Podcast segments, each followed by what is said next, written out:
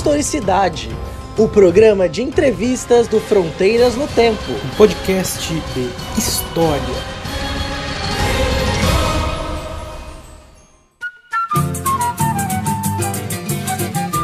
Olá, aqui quem fala é o CA. E você está ouvindo mais um Historicidade, o programa de entrevistas do podcast Fronteiras no Tempo, que aborda história. Hoje é, eu tenho o prazer de receber o meu grande amigo Paulo Roberto de Oliveira para conversarmos um pouco sobre história econômica, especialmente história econômica no estado de Goiás, na Primeira República. Paulo, em primeiro lugar, muito obrigado aí por ter aceitado esse convite de participar do Historicidade. Obrigado, César. CA, né? Eu posso ser informal aqui, você se apresentou como CA também. E é muito bom estar aqui com você, estar aqui no Fronteiras, no Historicidade. Eu colaborei durante algum tempo com Fronteira em outra época, né? Parece que foi outro tempo, assim. E é muito bom estar aqui e poder papear com você, falar sobre história, porque falar sobre história é sempre legal, né? É sempre um bom assunto para a gente desenvolver. Com certeza. O, o, o Paulo, o Paulinho, né? É, nós tínhamos o Fronteiras do Tempo antes de ser um podcast, um site dedicado ao podcast de história. Ele era um blog de assuntos aleatórios. Isso. Tanto o, o, o, Paulo, o Marcelo Beraba né, e o Ramon Delton é, eram redatores também lá no, no Fronteiras. Então a gente produzia poemas, divulgava ciência, textos de história, tinha de tudo um pouquinho lá. Então era um blog, né? Na onda dos blogs, do Blogspot. Existe até hoje, não procurem, fique aqui no Fronteiras do Tempo mesmo. Mas uma coisa que eu não fiz, né? É apresentar formalmente o professor Paulo Roberto de Oliveira, o Paulinho, como eu vou chamá-lo aqui daqui em diante. Né? Então, o, o Paulo Roberto, ele é graduado e mestre em História pela Unesp, Campus de Franca, e tem os, fez doutorado em História Econômica pela Universidade de São Paulo e um pós-doutorado no Departamento de Economia da Faculdade de Economia e Administração da USP, a FEA. Isso. Atualmente, Paulo Roberto, Paulinho, é professor do Departamento de Ciências Econômicas da Universidade Federal de Ouro Preto, a UFOP. Para a gente começar essa conversa, Paulinho, acho que é bacana, né? A gente primeiro é, pensar, né? Você está é um está no departamento de economia, Sim. Né, produz história econômica, quer dizer, uma área muito uma área de conexão entre a uhum. ciência social, que é a economia, e a história. É, é muito competente nas suas produções. A história econômica ela já teve um momento em que ela foi, ela esteve na crista da onda aqui no Brasil. É, atualmente é uma área que vem está é, em crise, né? A gente tem o, o doutorado da USP foi até é, suspenso por um período, hum. então a gente vem passando aí por um momento que, de revitalização da área, eu acho que trabalhos como o seu ajudam a isso. Eu até queria um outro momento te convidar você, o Leandro, né, Salmantorelli, que participou do episódio anterior, para a gente bater um papo mais amplo sobre a história econômica, é, sobre as áreas de produção. Eu acho que seria bem interessante fazer uma historicidade, um Fronteiras, já fica o convite, né? É, recentemente você publicou um livro chamado Entre Rios e Trilhos, né? As possibilidades de integração econômica de Goiás na Primeira República. Então, para a gente começar, eu gostaria de que você falasse da sua trajetória acadêmica para o nosso ouvinte poder te conhecer melhor e como é que você chegou nesse tema de trabalho, né? Sim, sim. É, Antes eu vou bagunçar um pouco e vou falar um pouco sobre o Fronteiras na época que eu participava ainda, porque há uma grande coincidência que essa madrugada eu procurei o blog do Fronteira para achar um, um poema que eu publiquei lá e depois eu publiquei por uma editora portuguesa, num apanhado de, de poemas de língua portuguesa contemporânea. Então foi é, um retorno no tempo essa madrugada. Fiquei lá um tempão procurando até achar o blog, mas foi bem legal. E, bom, eu sou um historiador de história econômica e desde o começo, na graduação, que eu trabalho com história econômica, né? Minha grande influência intelectual foi o Pedro Tosi, que foi orientador do Leandro também lá na, na Unesp, Franca, né? E a partir do Pedro Tosi, da, das aulas de economia, que na verdade na, na grade do curso estava como economia, mas era história econômica, eu fui me interessando cada vez mais pela área, principalmente a partir das leituras do Fernand Brudel, né, historiador francês do século passado. a partir daí eu comecei a desenvolver trabalhos em história econômica, minha monografia, meu trabalho de conclusão de curso foi em história econômica. E quando eu pensei em continuar para além da graduação, eu pensei em continuar nessa mesma área. Só que no momento, naquele momento, há muito tempo atrás, eu optei por continuar em Franca. E Franca não tinha uma área específica de história econômica, mas a gente tinha o Pedro lá, né, que orientava história econômica. Uhum. Então, nesse momento, eu, eu fiz, propus um trabalho que deu nesse livro que você citou, Cia, que foi meu trabalho de mestrado. Esse trabalho surge da questão que envolve o avanço da economia paulista para o interior do Brasil, principalmente a partir da expansão dos meios de transporte, da ferrovia, né, principalmente da Companhia Mogiana de Estradas de Ferro, e como essas regiões elas são alcançadas pela economia paulista. E nisso, quando eu fui fazer minha monografia, que foi sobre Uberaba, e eu fiquei lá na casa do Marcelo, inclusive, uma vez quando eu fui lá pesquisar.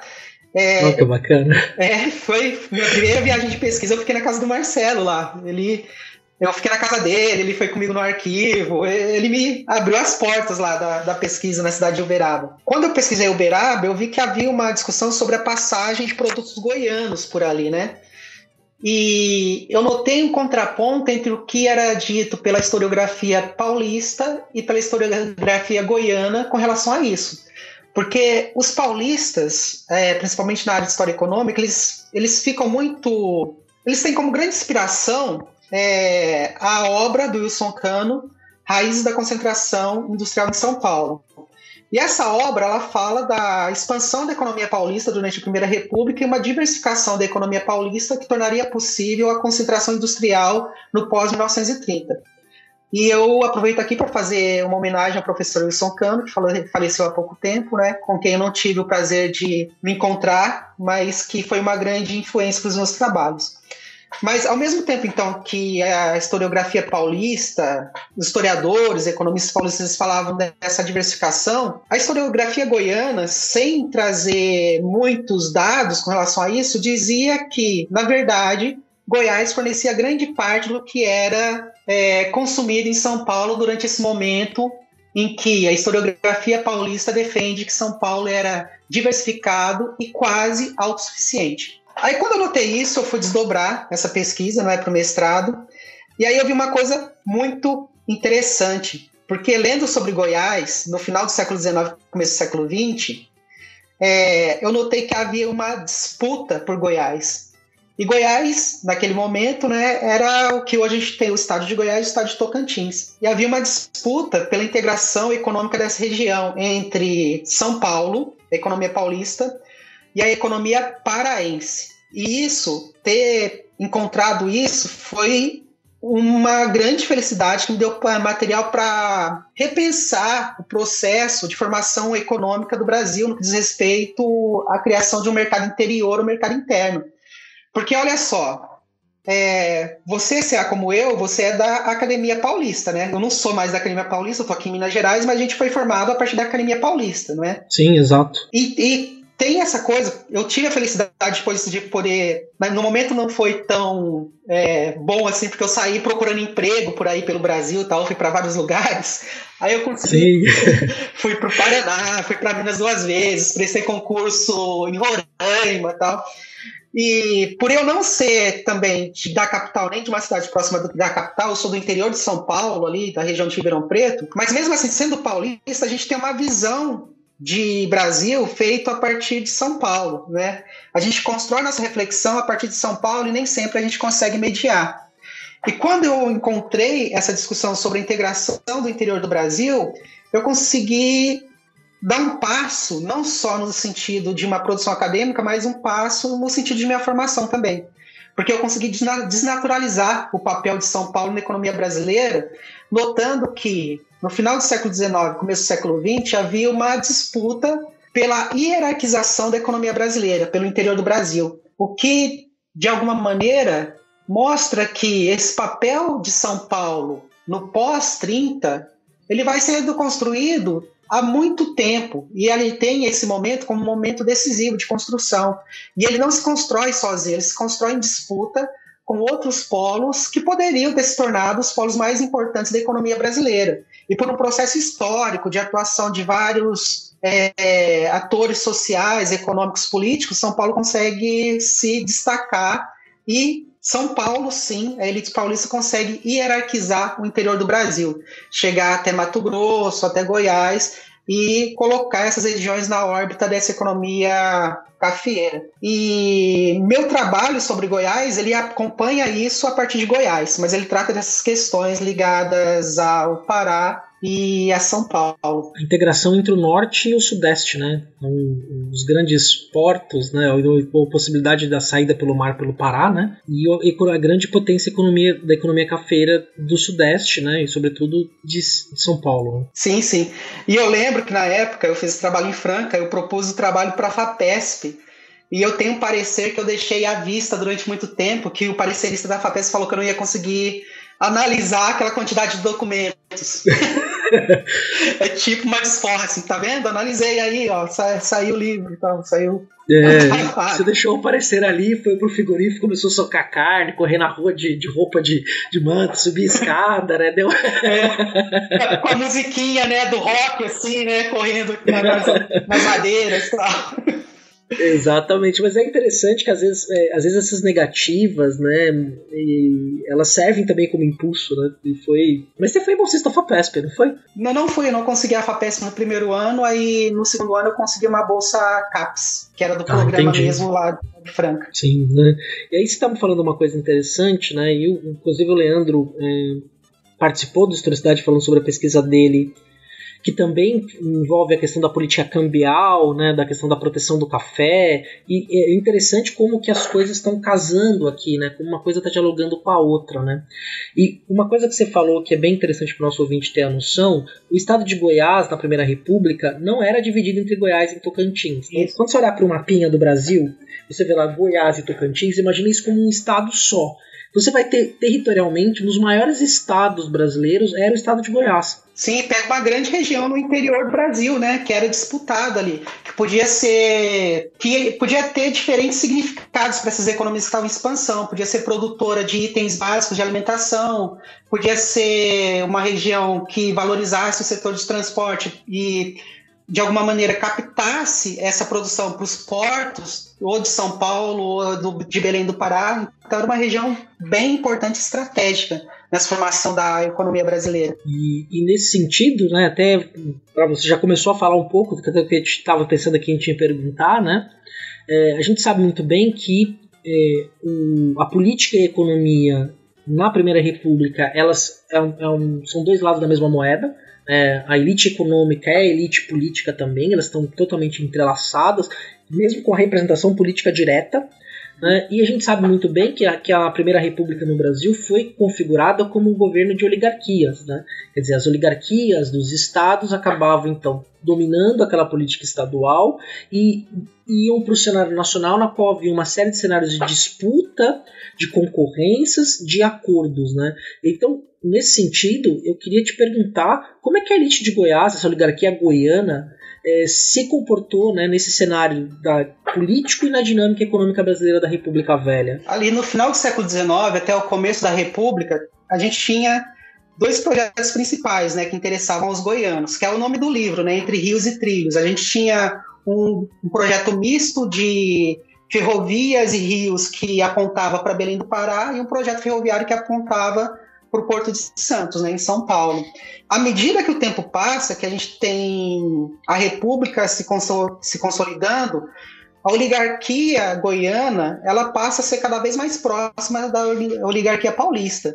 Os goianos eles passam a ser grandes apoiadores das pretensões paulistas. E isso se opõe ao Pará, porque se a gente olha a atuação política do Pará, o Pará, nos primeiros anos da República, eles se colocam frontalmente contra os paulistas. Eles lançam, inclusive, um candidato à presidência da República contra os paulistas. E os goianos não. Os goianos eles já buscam desde o começo uma aproximação com os paulistas, porque dentro dessa dinâmica que a gente, que como você disse bem, se é que a gente não tem uma divisão entre política e economia, essas coisas elas se colocavam num pacote estratégico de atuação da política goiana, da oligarquia goiana, no sentido que me parece que eles apoiavam é, alguns objetivos políticos paulistas para, em troca, ter o benefício da integração econômica via São Paulo. Porque há duas maneiras de ler isso, né? Vamos pensar duas maneiras, vamos pensar em. Vamos radicalizar as posições só para entender.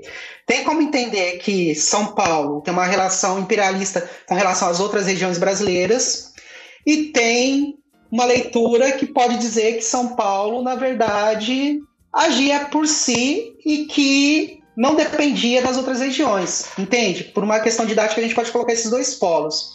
Mas, se na minha pesquisa e em muitas outras pesquisas, a gente nota que pesquisas sobre regiões que são, de alguma maneira, alcançadas pelo sistema de transportes paulista, a gente nota que tem um caminho do meio aí. Porque São Paulo ganha com isso, mas as elites regionais também ganham com isso. Ganham poder econômico que em muitos casos se traduz em poder político mantido por um poder militar, que é um poder local. Em Goiás a gente vê isso, a gente vê um grande, uma grande expansão da força pública goiana para manter uma ordem que é pautada numa oligarquia que é aliada da oligarquia paulista, que é aliada do capital cafeiro paulista. Poxa, e, e então a gente consegue perceber que é uma relação muito pragmática, né? De eh, você atende meu interesse aqui, a gente faz essa aliança e eu atendo seu interesse ali em nível nacional, né, nessa federação e muito provavelmente a gente vê que a elite paulista, né, a história mostra pra gente que a elite paulista ela vai ter esse predomínio econômico, especialmente é, nessa primeira república, conseguindo se consolidar e tem, mas tendo que negociar o tempo todo, né?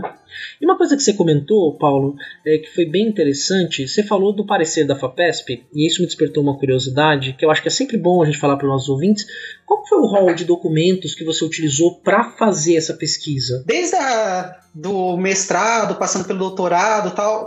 Naquele momento, quando eu fui fazer é, o projeto de mestrado, eu, eu descobri uma, um documento que é um documento muito rico, que ele serve para estruturar uma pesquisa no sentido que ele tem uma continuidade ao longo do tempo na Primeira República, que são as mensagens de presidentes de Estado. Pela Constituição de 91, os estados eles podiam se organizar colocando o chefe do executivo como governador. Em alguns, alguns estados a gente vai ter governador, em outros estados a gente vai ter presidente de estado, mas é um cargo parecido. Então, quase o que a gente tem como governador hoje em dia, né? Mudando, claro que fazendo todas as mediações possíveis. É, esses documentos eles tornam possível enxergar a dinâmica econômica e política das, dos diferentes estados do Brasil na Primeira República. E a partir deles você consegue notar quais são os planos de integração econômica, é, como é a arrecadação de impostos e uma série de questões que eram importantes nesse momento.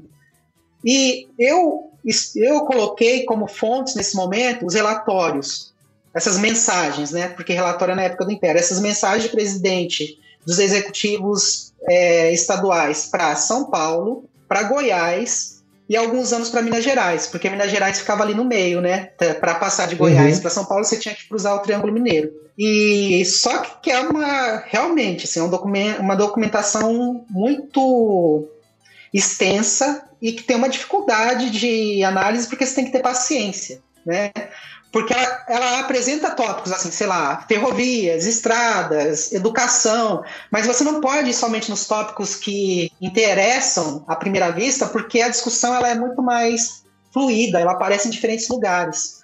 E aí a gente tem documentos anuais que variam de alguns anos tem, sei lá, 40 páginas, alguns anos tem 300 páginas. Então é um documento tá. difícil de analisar e sistematizar, mas que ele traz uma estrutura, entendeu? Porque, por exemplo, ó, eu consigo acompanhar essa discussão para São Paulo e para Goiás desde do começo da década de 1890 até 1930. Não é? Então eu consigo fazer uhum. um diálogo entre esses documentos para São Paulo e para Goiás. Só que vão ter lacunas. E quando tem lacunas, eu vou para outros documentos. Por exemplo, é, os relatórios da Companhia Mogiana de Estradas de Ferro, porque é, se eu tenho os paulistas falando de diversificação, mas falando que era importante o comércio com Goiás, eu tenho os goianos falando que exportavam para São Paulo, eu preciso ter uma fonte que dê esse link, não é? Que eu consiga quantificar isso de alguma maneira. E aí eu vou para uma outra outra fonte que é que são os relatórios da Companhia Modiana de Estradas de Ferro. Eu trabalho assim, mas foi um grande aprendizado, foi bem legal de fazer. Caramba, assim, é e a riqueza né, dessa documentação, como às vezes a gente vai buscando, né, cruzando documentos, cruzando informação, e às vezes o ouvinte para para pensar, ah, mas 300 páginas, 300 páginas são 4 anos de doutorado, tá tranquilo para ler. Só que quando a gente vai ler o documento, né, a gente não, não é uma, só a leitura, né, a gente faz a crítica, a gente vai confirmar a informação, vai cruzar com outras fontes para chegar a um resultado que dê para nós ali é, uma segurança de produzir a nossa narrativa histórica. Então é, é, é, bem interessante isso, Paulo, que leva a nossa própria reflexão de como a gente produz conhecimento em história. Né? Sim, sim. E aí tem uma coisa importante, porque quando eu disse 300, um ano pode ter 300. E aí eu estudei, sei lá, eu li 40 anos para Goiás, 40 anos para São Paulo. E se a gente coloca uma média de 100 páginas, porque tem documentos que tem 40 páginas, outros que tem 300, não sei, é, foi uma quantidade de leituras bem grande, assim. Mas é bom que isso me deu um respaldo e material para desdobrar em todas as outras pesquisas, em doutorado, pós-doutorado, é, nas pesquisas que eu faço atualmente. Então, foi um momento de de criar essa, essa possibilidade de desdobrar a pesquisa também. E aí uma coisa também que é importante a gente falar aqui numa discussão sobre história é a análise documental. Por quê? Porque quando você analisa um documento, você vai analisar aquele documento a partir da questão que você faz, não é? E quando eu, eu, eu analisava a historiografia paulista que falava sobre a economia paulista durante a Primeira República, eu não notava isso porque não era um problema para as pessoas que estudaram a economia paulista naquele momento entender a relação da economia paulista com outras regiões. Então, quando eu fui para com esse olhar específico para esses documentos, essa relação está clara lá, mas não era um objeto para as pessoas que tiveram outras questões e que construíram outro tipo de trabalho também. Caramba, você vê, não é? Como que a gente vai avançando na produção do conhecimento histórico. E já fica o convite aqui para a gente falar sobre seu doutorado, pós-doutorado. Já está convidado. Ótimo. Eu tenho certeza que o ouvinte vai querer te ouvir mais vezes, né? Ótimo. E ainda sobre esse tema, que eu acho que, que, que me chama bastante atenção, né? Assim, o título do livro ele, ele é um. Ele tem ali uma sutileza e uma clareza né, entre rios e trilhos. Né? E a gente sabe que a partir dos anos 50, a gente, e aí, anos 50, 60, 70, a gente cometeu um erro de avaliação que foi priorizar o transporte rodoviário. Né? É, em detrimento de outras formas de transporte para a integração continental do nosso país. Sim. É, na Primeira República, pelas suas pesquisas e pelo que você conhece, é, existia um projeto de integração territorial nacional e qual era esse projeto? Não existia um projeto de integração. Em alguns momentos, a gente tem decretos, legislações que tentam estabelecer uma lógica no sistema de transportes brasileiros, sistema de transportes brasileiro durante aquele período. Mas essas tentativas, no geral, são frustradas, porque as, as ferrovias elas obedeciam a critérios que não eram critérios da integração, no sentido de criar um sistema de transportes nacional. Não, a gente tem ferrovias que eram ferrovias que buscavam se colocar como um negócio mesmo, que buscavam lucro de alguma maneira, e elas seguiam café, ou então tentavam drenar a produção de algumas regiões específicas para os portos. E a gente tinha algumas ferrovias que eram estratégicas, como a noroeste do Brasil, né, que vai até que passa São Paulo ali para onde hoje é Mato Grosso do Sul, para tentar trazer aquela região para a economia brasileira, né? Que o comércio ali era feito via bacia do Rio da Prata. Então, apesar de alguns, algumas tentativas pontuais do governo federal, a gente não teve é, a implementação de um sistema de fato de transportes integrado porque cada região vai ter uma lógica, cada produção econômica vai ter uma lógica na construção de ferrovias. As bitolas, que são a distância entre entre os dormentes eram diferentes, então a gente tinha um grande problema de integração. É, só para o nosso ouvinte ter uma noção, né, quando ele está falando da bitola, é a, largura do trilho, né, da isso, roda isso, do trem, é. né, você não tinha um padrão nacional, né, para você ter um, você poder usar máquinas em ferrovias diferentes, né. Às vezes chega lá num lugar, o trem não consegue trafegar por aqueles trilhos porque a bitola é isso. é diferente, aí morreu ali, né.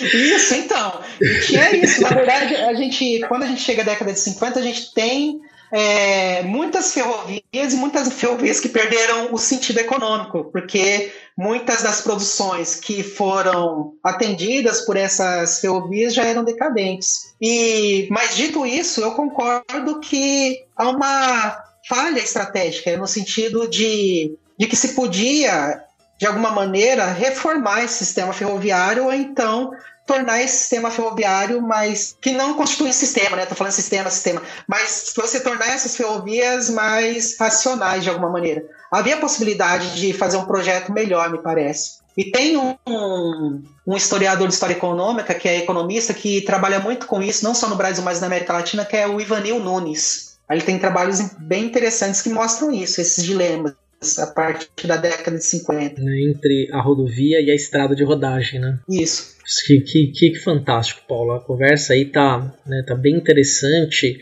Né? Então a gente percebe, pelo que você está falando, que é, não necessariamente havia um projeto desse Brasil republicano, da primeira experiência republicana, de integrar todo o território nacional, né, talvez até mesmo por limitações tecnológicas, ou mesmo pelas próprias preocupações pragmáticas das elites locais. Né, quer Isso. dizer, pelo, é que a ferrovia chegava onde tinha o polo de produção econômica. Então, um polo de produção de, de grãos, de produtos de abastecimento, é, do café, e aí ia passando por ali, né?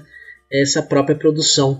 E como história não tem spoiler, né? E, é, obviamente que você não precisa revelar toda a joia do tesouro aqui, É. mas eu queria que você apontasse pra gente, né, pro nosso ouvinte ali, é, alguns resultados, né? Não precisam ser todos para a pessoa poder comprar o livro e ler, se ela quiser, né? Que é, essa pesquisa que foi o teu mestrado, que depois acabou desdobrando para o seu doutorado, né? É, onde, onde você chegou com ela, né? Sim, É, sim. quais foram os resultados obtidos? É, aqui a gente pode, pode dar spoiler, né? É, Ah, sim, com certeza.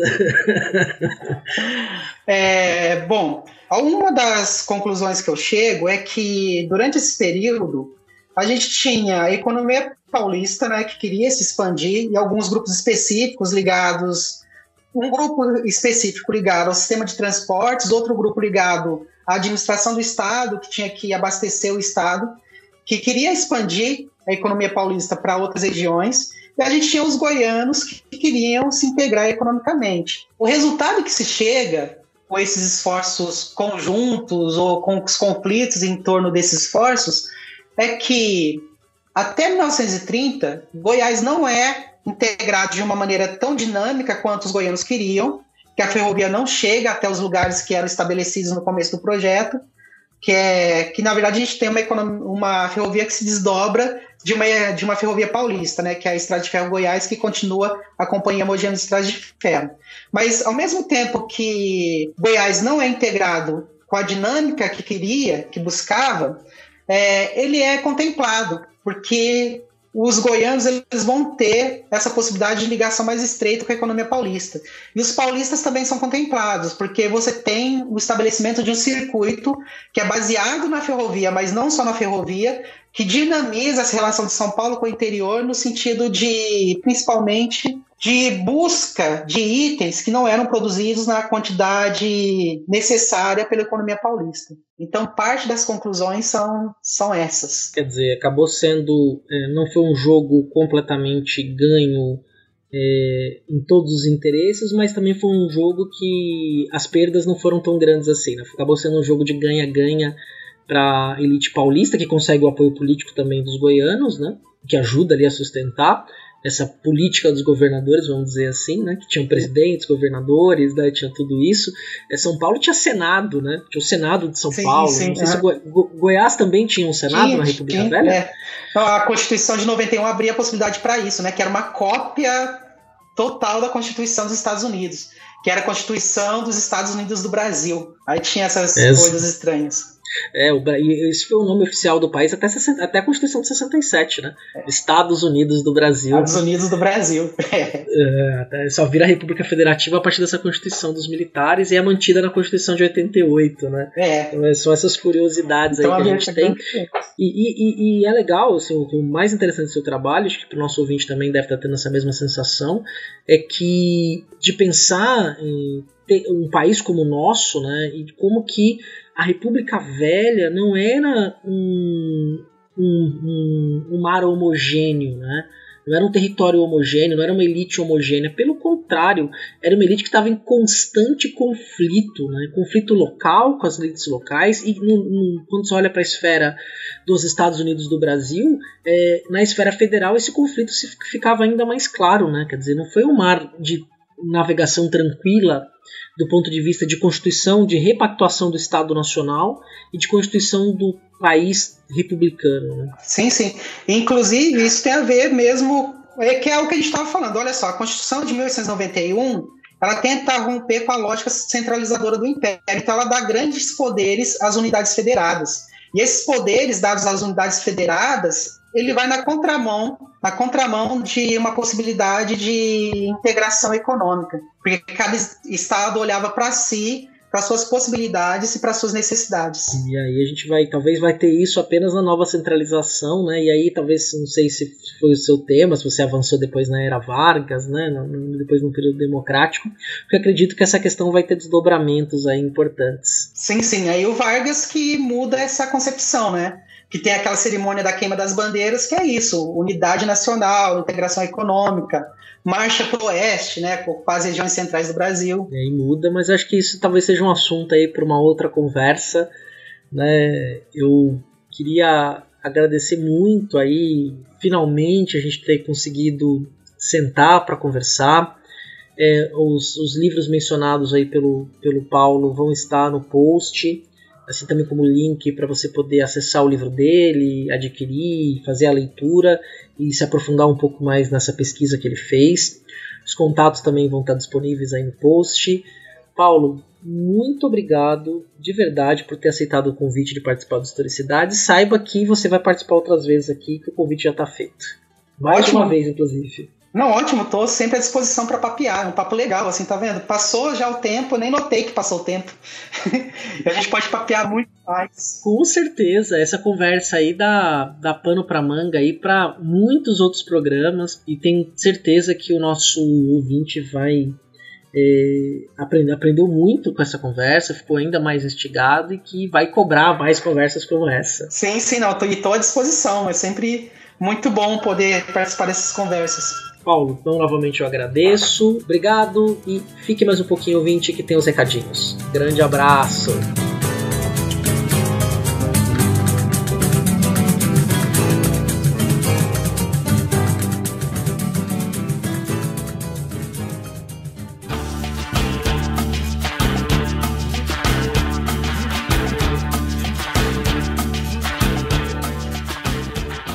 Bem, pessoal. Vocês acabaram de ouvir essa maravilhosa entrevista que o CA fez com o nosso amigo do peito aí, Paulinho, amigo de longa data. E, CA, o que, que você achou do papo aí? Olha, foi um papo sensacional, porque além do conteúdo da entrevista em si, ele ajuda a construir uma noção ou uma visão que contribui para desmontar um pouco a memória coletiva que a gente tem em torno da República Velha, né? Ou da melhor, da Primeira República. Uhum. Né? Porque República Velha é a construção da Era Vargas, né? da é. primeira República brasileira, primeiro período republicano, na qual a gente, a gente olha para aquele período e chapa, aparentemente é tudo muito chapado, é tudo muito mais do mesmo, muito uhum. igual. Uhum. E a entrevista com o Paulo ajuda a desconstruir essa noção. Né? O que a gente já vem fazendo aqui no Fronteiras, aí teve outros episódios que a gente trouxe para falar do contestado, para falar é, da economia do café, agora a questão do desenvolvimento das ferrovias com a elite de Goiás,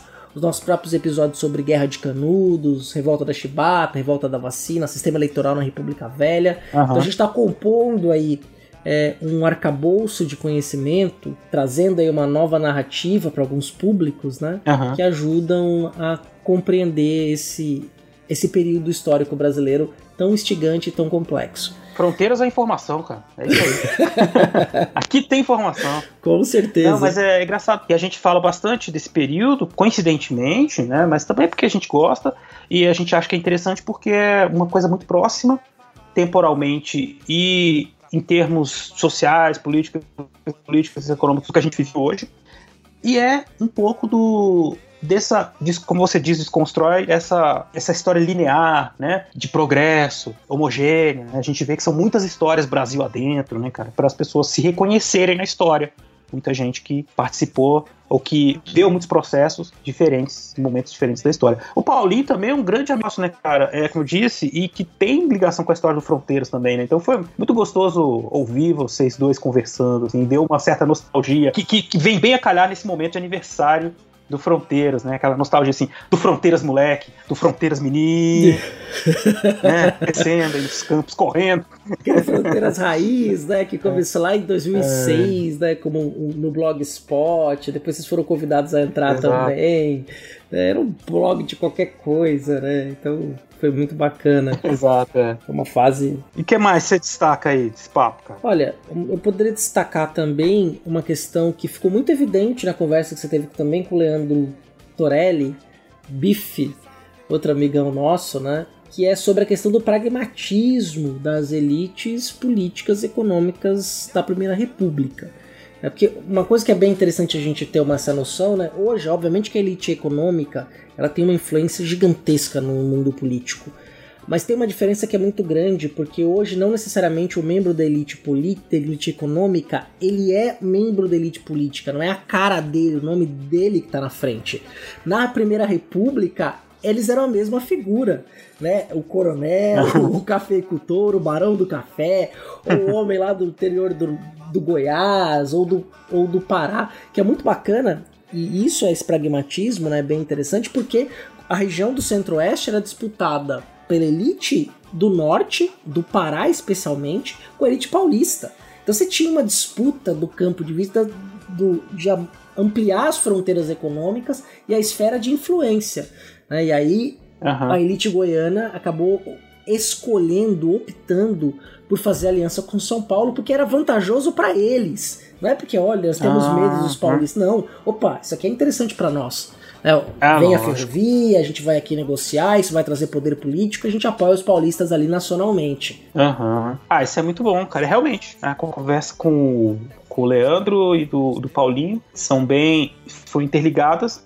Não à toa os dois têm uma formação muito parecida, com, inclusive com o mesmo orientador em determinado momento da carreira acadêmica, né? E pô, então uma história, uma historiografia muito importante aí que foi, foi trazida pelos dois, que eu fico muito feliz que o nosso público tenha tido a possibilidade de conhecer, cara. E é isso, Beraba. Então a gente podia terminar nosso papo aqui dizendo como que o nosso ouvinte pode entrar em contato conosco. Olha, é muito fácil, né? Como vocês já sabem, ou se você está ouvindo esse programa pela primeira vez, é, fique sabendo que você pode mandar um e-mail pra gente nosso e-mail que é o fronteirasnotempo@gmail.com ou você pode buscar a gente pelo Twitter, que é o arroba front no tempo, front, o T mudo, né? Uh, ou eu e o César. O meu é arroba Marcelo Silva 79 e o César arroba César Agenor. Também estamos no, no Instagram com o arroba Fronteiras no Tempo, no Facebook, nossa fanpage, no facebook.com barra Fronteiras no Tempo. E se você é uma pessoa que ouviu esse programa e gostaria de ajudar o nosso projeto para que continue crescendo, como é que as pessoas podem fazer para nos ajudar, César? É, Beraba, existem duas formas. Você pode ser nosso padrinho, indo no padrim.com.br barra fronteiras no tempo e dar uma contribuição. É, a partir de um real você se torna nosso padrinho. Tem lá as recompensas, você pode ver. Tem sempre link no post né, para ajudar esse projeto que não tem fins lucrativos, mas para ele se manter. Servidor, edição, é, isso é importante. E nós temos também agora um sistema de assinaturas no PicPay. Se você é usuário do PicPay e acha mais prático fazer as suas compras, pagamentos pelo PicPay, você pode assinar né, um dos nossos ali níveis de recompensa e se tornar nosso padrinho ou nossa madrinha no PicPay. Então tem essas duas formas. No padrim.com.br barra Fronteiras no Tempo e no PicPay. É só buscar pelo pro nosso usuário que é Fronteiras no Tempo. Se estiver perambulando pelo Deviante ou no fronteirasnotempo.com, lá no post tem link para você clicar e ir direto para o nosso sistema de assinaturas. Quem sabe você vai passar com essa moto aí voando aí, super rápido. e deixar sua contribuição pra gente. Exatamente. Pô, que prazer, cara. Foi ouvir vocês dois. Espero que o ouvinte tenha gostado também. E é isso. É isso mesmo. Abraço a todo mundo e até daqui a 15 dias.